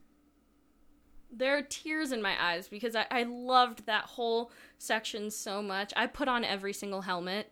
right? Yeah. until I was like, oh, this is the one I want. I went with like you know the whole retro '60s astronaut helmet. That's the one that I Putting had. hats on dinosaurs. Yeah, I'm a motherfucking dinosaur. and referencing Jurassic Park, dude. Love it. Mm-hmm. I mean, that whole museum sequence was honest, I'm gonna I'm gonna say it right here, right now. That museum sequence is my favorite part in the whole game. It was like being It in the Halloween store back in Left Behind almost. yeah, it was also. Yeah. I think it was Yep. The Last of Us Part Two that everyone wanted. Mm-hmm. That was our expectation, and that's not what we got. So when it's you like get this is those how the relationship should be. Yeah, it's it just feels so bittersweet and then the very next flashback is Ellie finding out that Joel lied and my heart crumbles all over again and then you get to the end of the game and you get that I'm starting to You look for guitar up. strings you get first, that, though. You get that fucking Oh yeah, you do get the guitar You find the you find the couple that committed suicide together. Yeah. No. Fuck. Anyway, you fucking you essentially find out that Joel stood up for Ellie because some guy Seth, fuck Seth, he's the very seriously. bottom. Fuck mm-hmm. Seth and that then guy. Mel Fuck Seth and his sandwiches. because Seth didn't die. Oh, mm, R.I.P. Mel, I guess. But it's it's that scene where you find out why Ellie and Joel are beefing at the beginning of the game. And I thought for a moment that Ellie's last words to Joel ever were, I don't need your help, or whatever it is that she says to him at that bar. And my, I was hysterically crying because that's such a heart wrenching feeling. And to think that she's going on this revenge quest, knowing that the last words she said to him were that. Now, thankfully, they're not. Um, It ends on a much more um, positive and uplifting note. But um, those flashbacks with Joel, and when you see him on the porch with the guitar, you know, it's it, it wearing the jacket that she smells after he dies. Like those are those are some those are some rough but amazingly acted and written moments. Naughty Dog, you know just how to tug at our heartstrings. Oh yeah. No, they do a really good job at making you blubber. But um no, I I had the same thought when she was like, uh, "I don't need your help," and like cursing him out in the bar. I was like, "You piece of shit! You should feel horrible now, and you should be re- trying to redeem yourself." And then that whole scene that just shows where she's like, "Yeah, I can forgive you, and I want to work this out because you are family, and I understand this is the world we live in now." And and I have to ask you guys this question because I took this ending completely different. Um, at the end, when Ellie is at the pillars and she lets Abby go because Abby has been caught by the Rattlers and she's been punished along with Lev for attempting to escape, I believe. Um, but you get there as Ellie, right? And Ellie cuts down Lev. And I was like, okay, perfect. She's going to cut down at, or she's originally what I thought was going to happen was that Ellie was going to give her big monologue and then walk away. Just leave her to die up on the pillar. But nope, she cuts her down because she wants to kill her mano a mano. And during this very intense, heated battle, I think you just play as Ellie, right? Mm-hmm. During that Yeah. sequence? Okay. You're just playing as Ellie, um, and you're beating the crap out of Abby. I literally was wincing every single time I hit her, but I was like, all right, this is how it's going to have to be. And then you see him Ghost Joel. How did you guys take that? Like, what. What do you think happened? Why did Ab why did Ellie stop to you? What did Joel showing up in that moment signify to you? Forgiveness. Why? it was the moment when she forgave him. And she was like realizing that he was able to change and not be the monster that he was before. And I think she realized that like if I continue down this road, this is who I'm going to become. Okay. I can I can see that. Berto, what about you? I was like trying to figure out exactly what that meant. I don't know if that was like just her having the flashback and that just sort of like jarred her and like what am I doing with my life? What am I doing with this? Um so I didn't really know how to take that, but having heard uh, the explanation just now, I think that sort of makes the most sense where she's like it, it- that's when it clicked. It's like that's when she was like, I can let her go. I can let go of this because otherwise I'm just gonna go down this path and it's going to take me to a cr- incredibly dark place. And she was like, I don't want to be that person. I think uh, so. You know, Sarah, thank you, and I'm so glad we're having this conversation because there are a lot of things about this game that, you know, I'm starting to think about again in a different perspective. But when I first encountered that moment when I and I'm beating the shit out of Abby and I'm like, all right, this is this is gonna have to be how it ends, right? And Mm-hmm. Ghost Joel shows up and Ellie stops. I was totally confused. I thought she was gonna see Joel and that seeing Joel was her justification to keep going. Do you know what I mean? She's like, "Yes, I'm going to finish this out." Like John Wick style. Like John Wick is thinking of his wife, of his dog. He's like, "I'm closing it out, motherfuckers." And instead, she stops. So, I didn't originally interpret it as forgiveness. And I think that's beautiful because I was so cynical and so confused. It felt unearned to me until you had brought it up like that. I feel also because they show you another flashback of Joel and he has a bloody face and he's lying on the ground and they could have shown that same moment where she just like does the final blow in Joel and instead they showed Yeah. a moment of him playing guitar on his mm. porch. Right. Yeah. I, I totally get that now. You see, I I'm stupid. I didn't see that at first. I was like, I was just, now- I was so angry. I was so ready to kill Abby, even though I loved Abby. I was like, fuck it, we're closing it out as Ellie. I'm going in for my girl. Let's go. And See, and and with that revelation, it makes that last scene of the game hit that much harder because at that moment when she realized I can forgive and let go of this, and then she gets home to an empty homestead, ugh, that brutal. makes that scene have that much more impact. She's like, I've let it go. I'm like, I've, it's, it's cleansed out of my system now. I feel a weight lifted off my shoulder. but at what cost? Exactly. Mm-hmm. It's like, and now I'm home, and Ian and the baby are gone. My family's not here. Yeah. But Yeah, Dina family's even told her she was like if you go, I'm not going to be here when Yeah. you come back. Right. I guess I just it felt unearned to me at the moment because I was so confused. I felt that you know, I mean obviously Ellie had moved on in a certain kind of way. She was mm-hmm. still dealing with her PTSD, but she had Dina, she had the house, she had the baby. And then Tommy comes in like a fucking tornado. And fuck Tommy. I liked Tommy until Cyclops Tommy with his one fucking eye. game that he he starts egging Ellie on again Yeah. and it's toxic and then that's what brings her to this moment you know so i i at first didn't feel like it was earned. Uh honestly sometimes when i think about it it still feels a little bit unearned. It feels a little bit cheesy that you know they both get this sort of closure. Because i mean i would have liked a subversion of expectations that you know maybe maybe ellie just just does fucking kill abby. Like because ellie's not who we think she is. Right. But I know that Naughty Dog wanted to tell this story about revenge and redemption and forgiveness. So,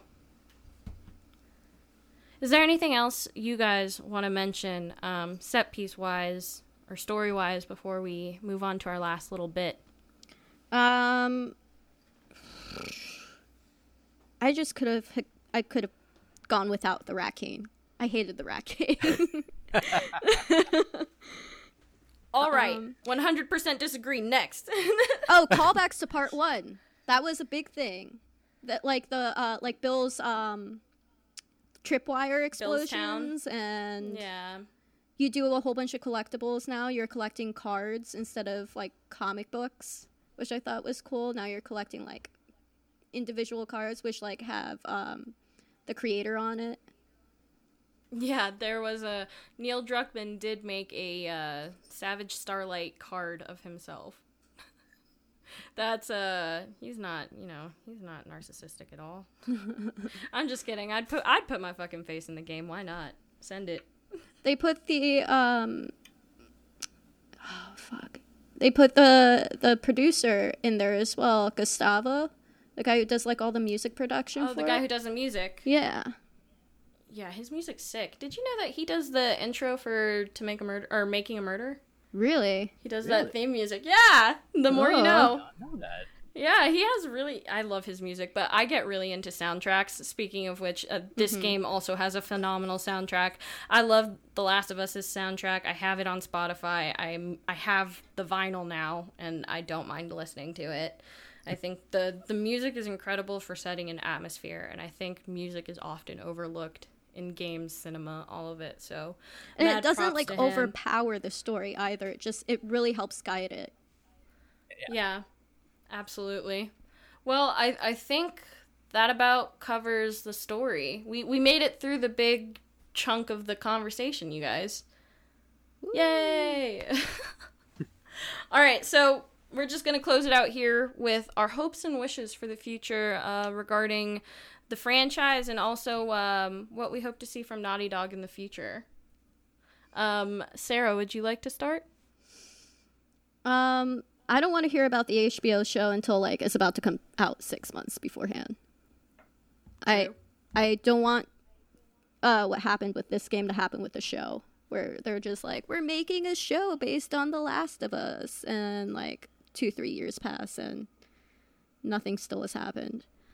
But um, I hope to play as Lev. I think it would be fun to play as Lev in the uh in the next game or to play as Anna, Ellie's mom. I forgot her mom's name was even Anna. I'm not gonna. I'm not gonna front. Uh, Berto, would you like? To? I think it would be cool. Like I would like to see, and I mentioned it before that the the start of the war between the WLF and the Seraphites. I want to see like how that developed. I want to see the major players. I want to see Isaac and other players who maybe are no longer around but are very impactful to how that all started. Uh, and then maybe on the tail end of that, you see like Levin Yara getting away from the Seraphites, and that's sort of like where their story starts. Ah, I see what you're saying. Yeah.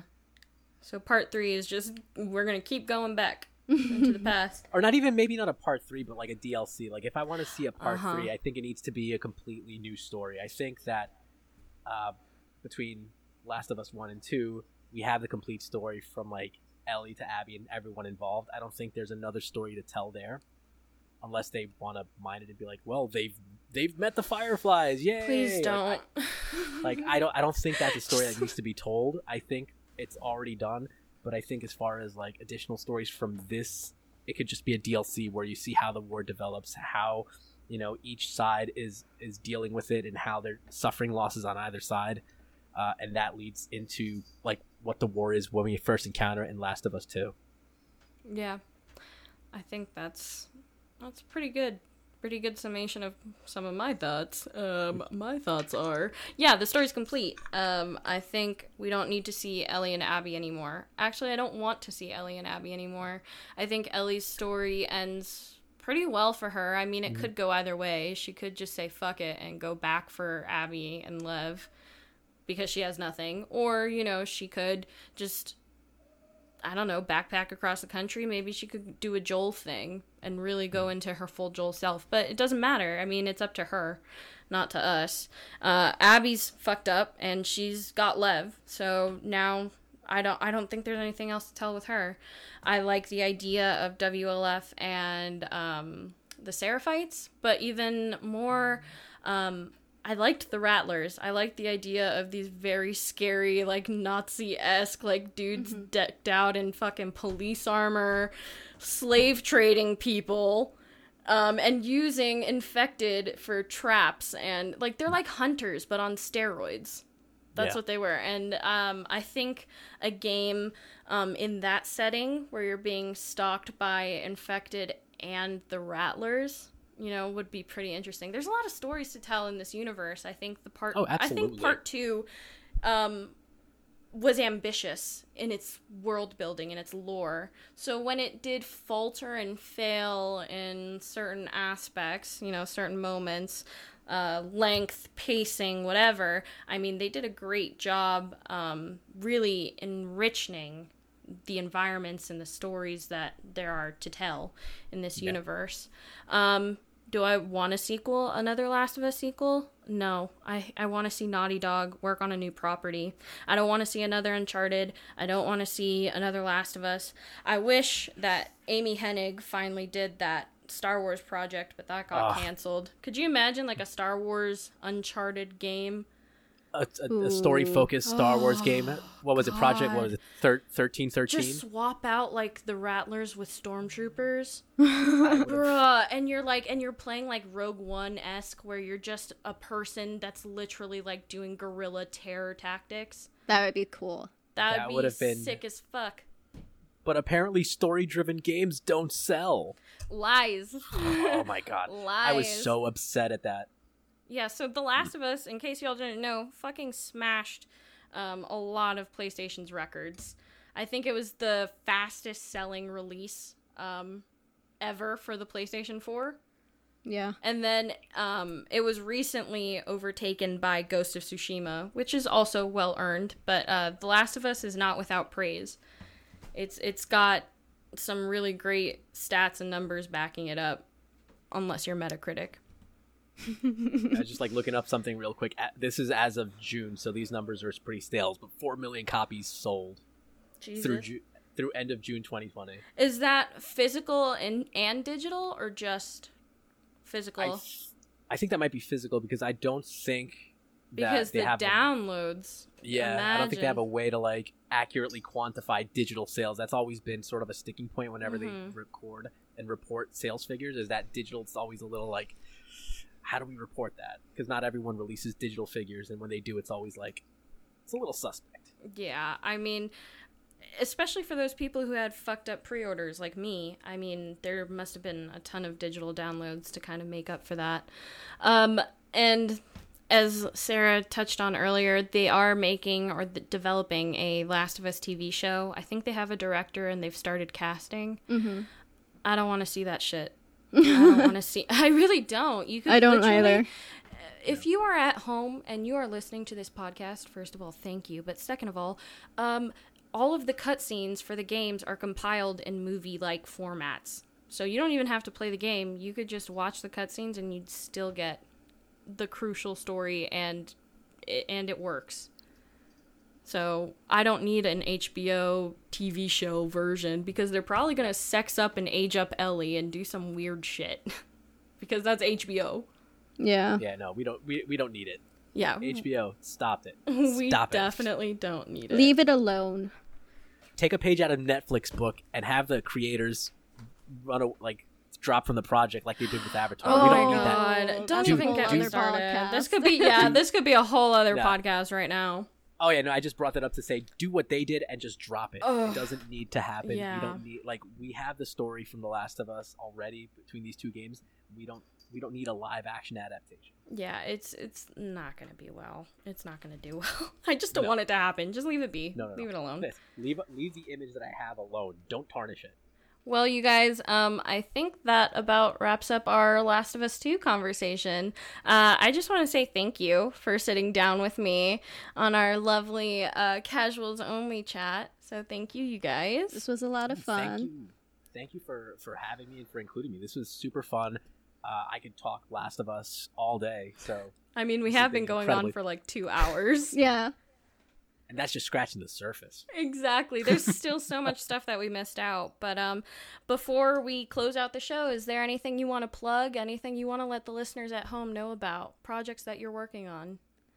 Um, I am going to the studio on Sunday, so I will be coming out with some music soon. If you want to follow me on Instagram or SoundCloud, Instagram is Sue Hala. That's S U dot H A H E Y dot L A H, and then Hala Days on SoundCloud, which is H A I L A D A Z E. Um, yeah, making music. Nice. Making Go listen to music. her music. staying creative during quarantine, quote unquote. We'll we'll close out the show with some of your music. How about that? Oh, give dope. the give the listeners a little taste. Sounds good. I am absolutely going to check that out on SoundCloud. Thank you.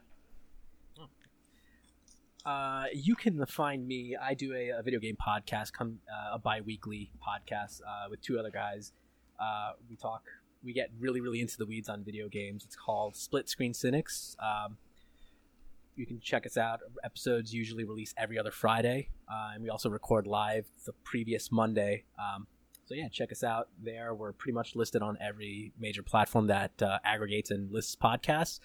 Uh, and to get most up to date information on when we're recording, when we're going live, and things like that, you can check our Twitter account, Split Screen Cynics, um, S C R N, because of the character limit. Uh, yeah, and I man that account, so I post all the information on there. Awesome. Guys, honestly listen to his podcast with his friends. It's great. Um and honestly, thank y'all for listening to my podcast with my friends. Um, I'm Shannon. You guys can find me on Twitter at By the Goddess, and you can also find me streaming on Twitch every day, um, Monday through Friday. I stream at six um, Mountain Central Standard Time, whatever MST, and um, on Saturdays and Sundays I play games I've never played before um, at 12 p.m. So again, at By the Goddess, Sarah is at Suhela and Halia Days, and uh, Berto is at Split Screen Cynics, and I'm also gonna plug his "I'll Be the One and Only." Uh, you could probably find that on the Split, Split Screen Cynics page. Woo! what a name! All right, you guys. Well, thank you so much for listening, and thanks you guys for being here. Thank you. Thank you. It was a blast. It was a lot of fun. All right, bye, you guys. Bye.